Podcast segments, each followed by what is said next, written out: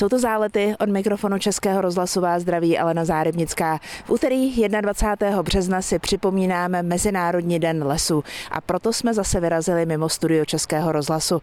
Scházíme teď uvozovky z vyšlapané cesty, abychom, jak říkal Alexander Graham Bell, našli něco, co jsme ještě nikdy předtím neviděli. V Krkonožském lese pro vás dnes budu točit zálety. Miloš Pochobradský, můj dnešní host, je ředitelem České lesnické akademie v Trutnově. Licenci lesního pedagoga má od roku 1998. Patřil mezi prvních deset v Česku. Ptát se budu na to, čím vším jsou krkonožské lesy unikátní, jak těžké je hospodařit v souladu s přírodou a jak bude vypadat les budoucnosti. A taky na to, proč kdysi založil Českého Honzu, spolek podporující kvalitní národní produkty. A zajímá mě, s kým Miloš Pochobradský chodí na ryby. Jsem ráda, že nás posloucháte. Český rozhlas Pardubice, rádio vašeho kraje. Miloš Pochobradský pochází z Trutnova, absolvoval odborné lesnické učiliště ve Svobodě nad Úpou, střední lesnickou školu v Trutnově a poté inženýrské a doktorantské studium na Mendlově univerzitě v Brně a na České zemědělské univerzitě. Na praxích byl v Německu, v Rakousku a ve Švýcarsku. Pracoval jako vedoucí centrálního nákupu v lesích České republiky a teď je ředitelem České lesnické akademie a taky předseda mysliveckého združení. Tak jsem ráda, že spolu vyrážíme na vycházku po lese. Dobrý den. Dobrý den, ale Suzdar. Kam byste vyrazil, kdybychom si tady v Krkonoších mohli vybrat místo, kudy byste se teď rád prošel? Aha, tak těch míst je spoustu. Co mám třeba jako velmi oblíbené místo, tak je Bílé Labe a údolí Bílého Labe nahoru, to je jedno z míst, které mám opravdu strašně moc rád.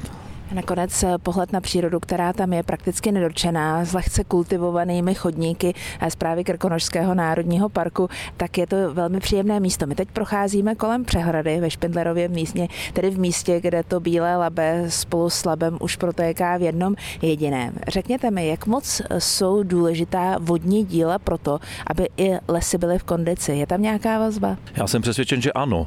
Ona je to polemika, samozřejmě je spoustu podporovatelů a oponentů co se týká těch vodních přehrad nebo vůbec staveb na, na těch eh, vodních tocích, ale já jsem rozhodně zastáncem, protože já jsem přesvědčen, že nejenom to zadržení vody v krajině, které je tu poměrně důležité, tak ale i to, že podle mého názoru je třeba výroba elektrické energie z vody z vodní přehrady ta neekologičtější na světě.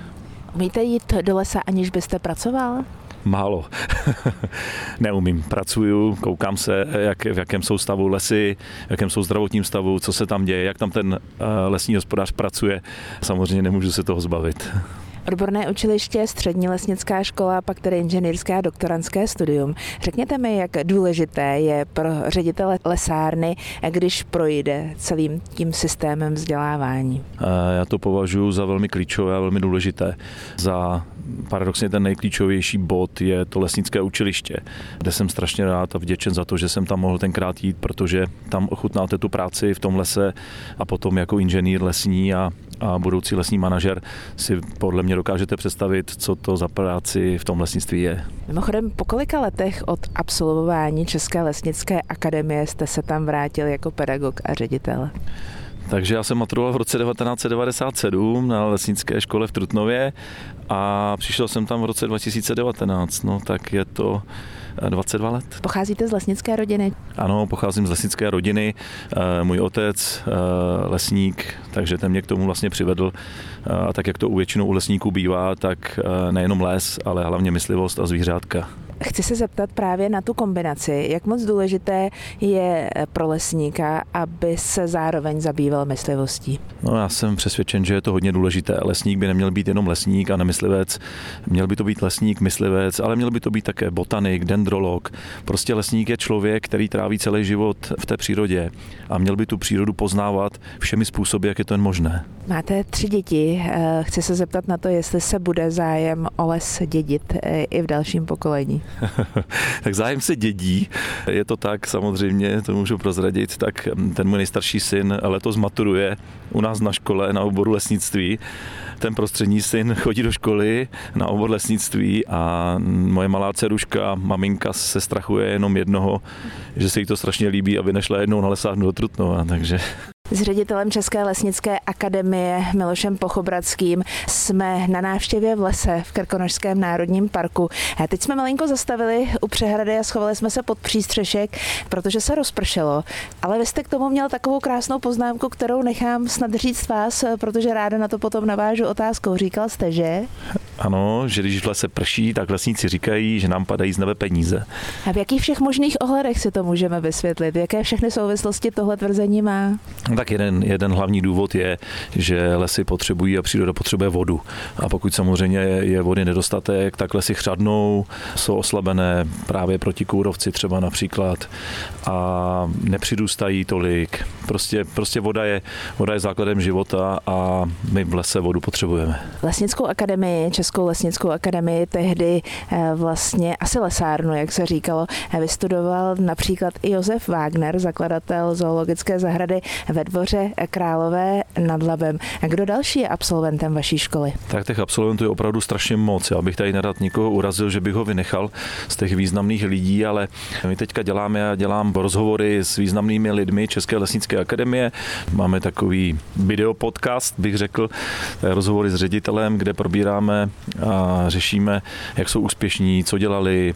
A je to většina, většina je našich absolventů nebo lidí, kteří třeba u nás pracují. A co třeba můžu říct, tak abych se vyhnul tady naším v České republice, tak považuji třeba za jednoho z nejvýznamnějších absolventů České lesnické akademie je ředitel Jihoamerického telekomu, Myslím si, že je to jeden z nejbohatších lidí a to je absolvent České lesnické akademie, ale těch je spousty a spousty profesorů, generálních ředitelů od lesů, vodních hospodářství. Máme samozřejmě i mý spolužáci jsou třeba ředitel eh, jedné banky a podobně, takže to uplatnění a úspěšných lidí na lesárně je opravdu spoustu. Když jsme tady v Krkonoších, tak mě napadá, že vlastně stávající náčelník horské služby Pavel Cinger je jedním z mnoha absolventů, o kterých eh, teď mluvíme. Řekněte mi, jak moc velkou výhodou je, že jste stejnou školu, kterou teď řídíte, prošel jako student? No nevím, jestli je to výhoda, nicméně když jsem se dozvěděl o této šanci, že bych, nebo když jsem se rozmyslel, že budu kandidovat na ředitel lesnické školy v Trutnově, tak se mi rozklepaly kolena, protože nikdy v životě jsem si nepředstavoval, že bych tady mohl v této mojí škole, kde jsem vystudoval, eh, dělat ředitele, protože pro mě bylo obrovským snem jako pro dítě se na tuto školu dostat. Potom bylo obrovským snem i vystudovat a nepředstavitelné bylo tady někdy dělat ředitele. Co podstatného zůstává ve škole stejné od dob vašich studií a co zásadního se změnilo? Co zůstává stejné je to, jaká ta škola je. Ta škola je prostě úžasná, protože ji prostě tvoří ta skupina lidí, eh, lesníků, kteří ji mají jako rodinnou školu a to je to, co zůstává to je to jádro té školy, které je prostě skvělé a na kterým i jako mě, jako řediteli se, se dá prostě jednoduše stavět. To, co se změnilo od doby, kdy jsem zejména chodil já do školy, tak je to, že na naší školu už chodí děvčata. Za mě, když já jsem na školu nastoupil, tak děvčata chodit nemohly na lesnictví, na obor lesnictví na lesárnu do Trutnova, protože měli zakázáno pracovat s motorovou pilou. Potom se změnily předpisy a já, když jsem byl ve čtvrtém ročníku, tak přišli první děvčata na lesnickou školu, no a od té doby ty počty rostou a teď už jsme čerstvě čerstvě překročili počet 100 děvčat ve škole, takže je to jeden z dalších milníků této školy. A 100 děvčat znamená jaký poměr? Kolik kluků, kolik holek? Takže je to poměr 1 ku 5. 1 ku 5 ve prospěch chlapců, nicméně ten počet opravdu stále roste a i teď podle přihlášek, které jsme přijali pro další rok, budou děvčata, počty děvčat u nás růst. A co důležitého se změnilo z hlediska oborů, které se vyučují? Přibyly nějaké nové a které jsou možná nejlákavější pro budoucí studenty a pro studenty obecně? Ano, tak dříve se na Trutnovské lesárně vyučoval pouze jeden obor, a to maturitní obor lesnictví, čtyřletý maturitní obor, který jsem vystudoval i já. Ale od té doby se to změnilo. Vznikly tu další dva maturitní obory nové, a to je maturitní obor ekologie životní prostředí. Na tento změněný obor nám právě chodí hodně děvčat. Myslím si, že tento obor má prostě úžasnou perspektivu. I teď máme 100% převis přihlášených, než jich můžeme vzít. Jsem přesvědčen, že připravujeme tady nějakého komplexního člověka do ochrany přírody, do odpadového hospodářství, do vodního hospodářství. Dalším maturitním oborem, který je, tak máme mechanizace a služby. Je to takzvaný operátor těžebně dopravních strojů a tento obor se můžu pochlubit, že máme jediný v Evropě.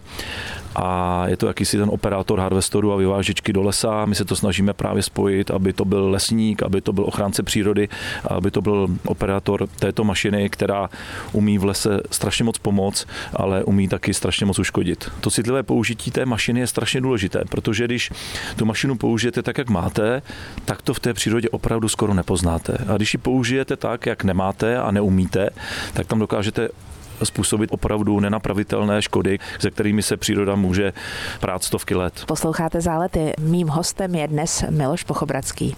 Český rozhlas Pardubice, rádio vašeho kraje. Nejvyšší lesníci třeba v Rakousku byli většinou Češi a lesnictví má u nás od dob Marie Terezie obrovskou tradici, říká můj dnešní host v jednom z předchozích rozhovorů Miloš Pochobradský. Či je to zásluha? Proč jsou čeští lesníci, byli čeští lesníci a možná i jsou tak úspěšní ve světě? Protože jim Marie Terezie dala prostor?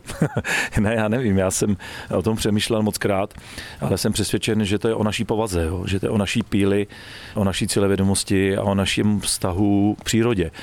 Eh, nemyslím si, že to, že to je úplně všude v Evropě a ve světě, že každý národ má takový vztah k přírodě, jako máme my, ale možná je to tím krásným územím, ve kterém žijeme, protože žijeme v opravdu prostě nádherném území a, a každý, kdo vycestoval někam jinam, tak najednou začne zhodnocovat to, že vlastně v té naší malé krásné zemičce máme skoro všechno. Máme tady poušť, máme tady pohoří, máme tady prostě nížiny a máme tady spoustu věcí, kde můžeme s tou přírodou splynout a každý si najde své místo, kde se mu líbí a, a to buduje ten vztah k té přírodě a tam jsem přesvědčen, že to tak je.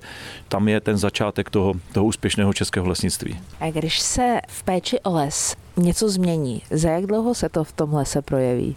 No, většinou hodně dlouho samozřejmě. Víme, že lesy se pěstují minimálně na tři generace, takže není to jako obilí, které když se vám nepovede, tak příští rok to máte možnost napravit, ale ty zásahy v tom lese většinou bývají na 100 let a více.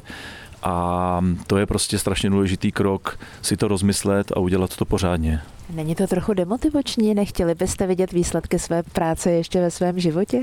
Ono, ty výsledky už vidíte. Já už dneska asi necítím být v nějak jako pokročilém věku, a, ale dneska už, i když já chodím po školním polesí na naší škole, tak si pamatuju porosty, které jsem sázel, když jsem byl jako student. No a velmi hezky se mi tam vrací a koukám na to, jak ty stromy rostou a mám z toho prostě úžasný pocit. Takže i tohle můžete vidět. Neznamená to, že prostě tím cílem toho lesnického hospodaření pro vás je to, že zasadíte ten strom a že ho musíte sklidit. Jo, je to spíš o tom, že já to třeba dneska se k tomu vracím, i když mluvím ze studenty naší školy, tak je to o tom, říkám, važte si těch předků, protože my dneska sklízíme to, co ty předci nám tady zanechali a vy se snažte zanechat to pro ty naše budoucí předky tak, aby oni takhle hezky si povídali o vás, jako my o nich. Přesto se chci zeptat na to, proč je u nás tolik monokulturních lesů? No, protože to bylo prostě přání toho vlastníka lesa. Jo, je tady monokultura proto, protože žijeme ve střední Evropě, která byla několikrát vyklučená, myslím tím jako vyřezaná, vytrhané pařezy, zase zpátky zalesněná. A, a smrkové monokultury máme proto, protože to národní hospodářství si to přálo. Protože ten vlastník, ať už to byli kdysi ty velký vlastníci, myslím tím soukromí velký vlastníci, a potom to byl vlastně stát, kdy po druhé světové válce všechny lesy byly státní, tak stát si řekl, potřebuju eh, velmi kvalitní surovinu, rychle rostoucí strom, který, ze kterým budeme moct vyrábět v hospodářství něco a tím byl samozřejmě smrk. A tady došlo k té podpoře toho smrku, kdy prostě vznikaly ty 100% smrkové monokultury.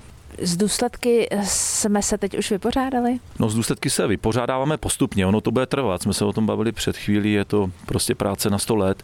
Nicméně myslím si, že proto děláme strašně moc, že se teďka věnujeme tomu udržitelnému hospodaření, že se sází opravdu ty lesy ve smíšených porostech a jsem přesvědčen, že opravdu se ta krajina a ty lesy mění. O Krkonoších bych teď ráda speciálně mluvila. Mým hostem je ředitel České lesnické akademie eh, v Trutnově Miloš Pochobradský. A možná ještě obecně začnu. Kdy bylo podle vás českým lesům nejhůř? Kdy bylo českým lesům nejhůř? Já jsem strašně pozitivní člověk. Českým lesům nebylo nikdy nejhůř. Ani teď v té obrovské kudovcové kalamitě. Lesy se z toho otřepou a les bude zase brzo krásný a hezký, protože i mladý les je krásný a, a nebude sice plnit funkce všechny, které má, nebo respektive které od něho očekáváme, a tím je hlavně ta hospodářská funkce. Budeme muset najít finanční prostředky, které hod budeme muset do těch lesů, lesů dávat jako stát, nebudeme moc toho ty finanční prostředky čerpat jako teď, ale lesům nebylo nikdy nejhůř. V lese je furt krásně a taková doba ještě nenastala. A když teď budeme speciálně mluvit eh, o Krkonoších, čím vším je skladba Krkonošského lesa výjimečná a jak obecně se lesník dívá na les, který je součástí Národního parku? Je to jiné než eh, na les jiného typu? No, ono, jak se to vezme. Ono je to vždycky o lidech a o tom, jak to, jak to území spravují. A, a Krkonošský národní park já chci pochválit jednak i za to samozřejmě, že je to náš významný partner jako školy, kdy my velmi spolupracujeme s Krkonošským národním parkem, ale musím jako pochválit i to hospodaření v Krkonošském národním parku když se podíváte a budete se snažit najít jakoby nějakou kontroverzi i toho lesnického hospodaření a ochrany přírody v Krkonošském parku, tak si myslím, že to skoro nenajdete. Já si teď přihřeju samozřejmě polívečku a řeknu, proč si myslím, že to je a myslím si, že to je proto, protože eh, většinou ředitele Krkonošského národního parku byli lesníci a mimochodem absolventi lesárny v Trutnově. Několikrát tady padlo, že práce, vaše práce, stávající práce se projeví v lese, práce lesníků se projeví v lese po sto letech. Jak tedy budou vypadat Krkonoše za sto let? Takže já doufám, že za sto let naše krásné krkonošské lesy budou vypadat podobně, jako vypadají dnes, protože já jsem přesvědčen o tom, že máme tady poklad ve střední Evropě a zatím krkonošské lesy prostě vypadají skvěle.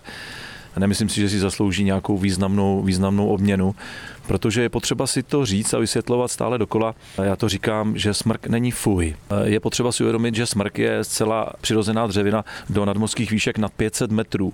A samozřejmě čím výš tady v Krkonoších, takže tam je smrk zcela přirozený a v některých lokalitách samozřejmě i smrkové monokultury jsou eh, v Krkonoších úplně normální, kvalitní a zdravý les. Já vůbec nemám představu. Řekněte mi, kolik lidí se v o krkonožský les stará, nebo vezměme nějaký jiný příměr. Na hektar lesa potřebujeme na hektar lesa je asi malá měrná jednotka, ale když si řekneme třeba na tisíc hektarů lesa, což je takový menší majetek lesní, tak od tisíc hektarů se stará přibližně dva, tři techničtí pracovníci, kteří zabezpečují samozřejmě všechno, nejenom ten les, ale tu ekonomiku, která se toho hospodaření týká. No a co se týká těch dělníků, tak samozřejmě dřív bylo i tím ideálním stavem, že na těch tisíc hektarů bylo těch pět, šest dělníků vlastních a, a bylo to prostě, prostě ideální stav, kde byste ty dělníky mohli použít, kdy jste chtěli, protože samozřejmě v tom lese se eh, hospodaří také nejenom plánovitě, ale tak, že vám eh, foukne vítr, tak jako foukal tady v sobotu.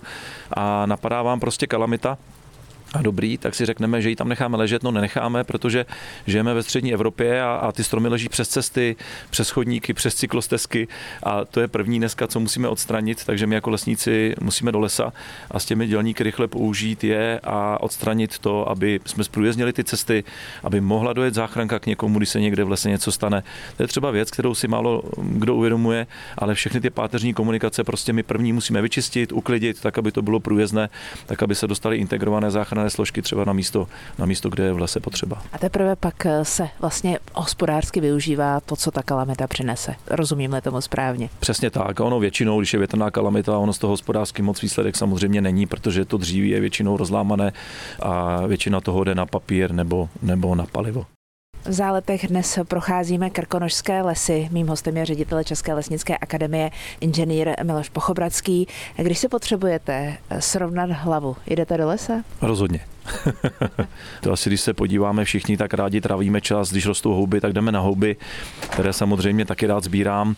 Když je lovecká sezona, tak si jdu rád sednout na posed a na posedu sedím, dneska už moc nelovím, ale sedím tam a koukám na tu přírodu a tam si hodně vyčistím hlavu. Nebo teď tady tři dny jsem tady v Krkonoších jezdil na běžkách a, a rozhodně na běžkách v lese je to lepší, než na běžkách na poli.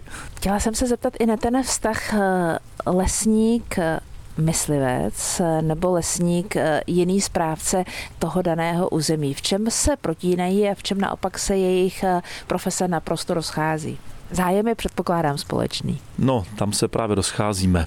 Scházíme se v tom zájmu samozřejmě, protože když to není jakoby komplexní funkce, tak každý se snaží se starat o ten svůj jediný zájem. A, a když třeba je myslivec, který prostě chce mít strašně moc zvěře v tom lese a nám to tam prostě škodí a, a žere ty lesy, který 40 eh, let ty lesníci prostě pěstovali a najednou přijde myslivec, který má možnost tam, nebo zvýší tam prostě počty té zvěře, že neloví, a tak poškodí práci 40 let zpátky. Jo. Takže tam samozřejmě vznikají ty, přesně ty střetová území.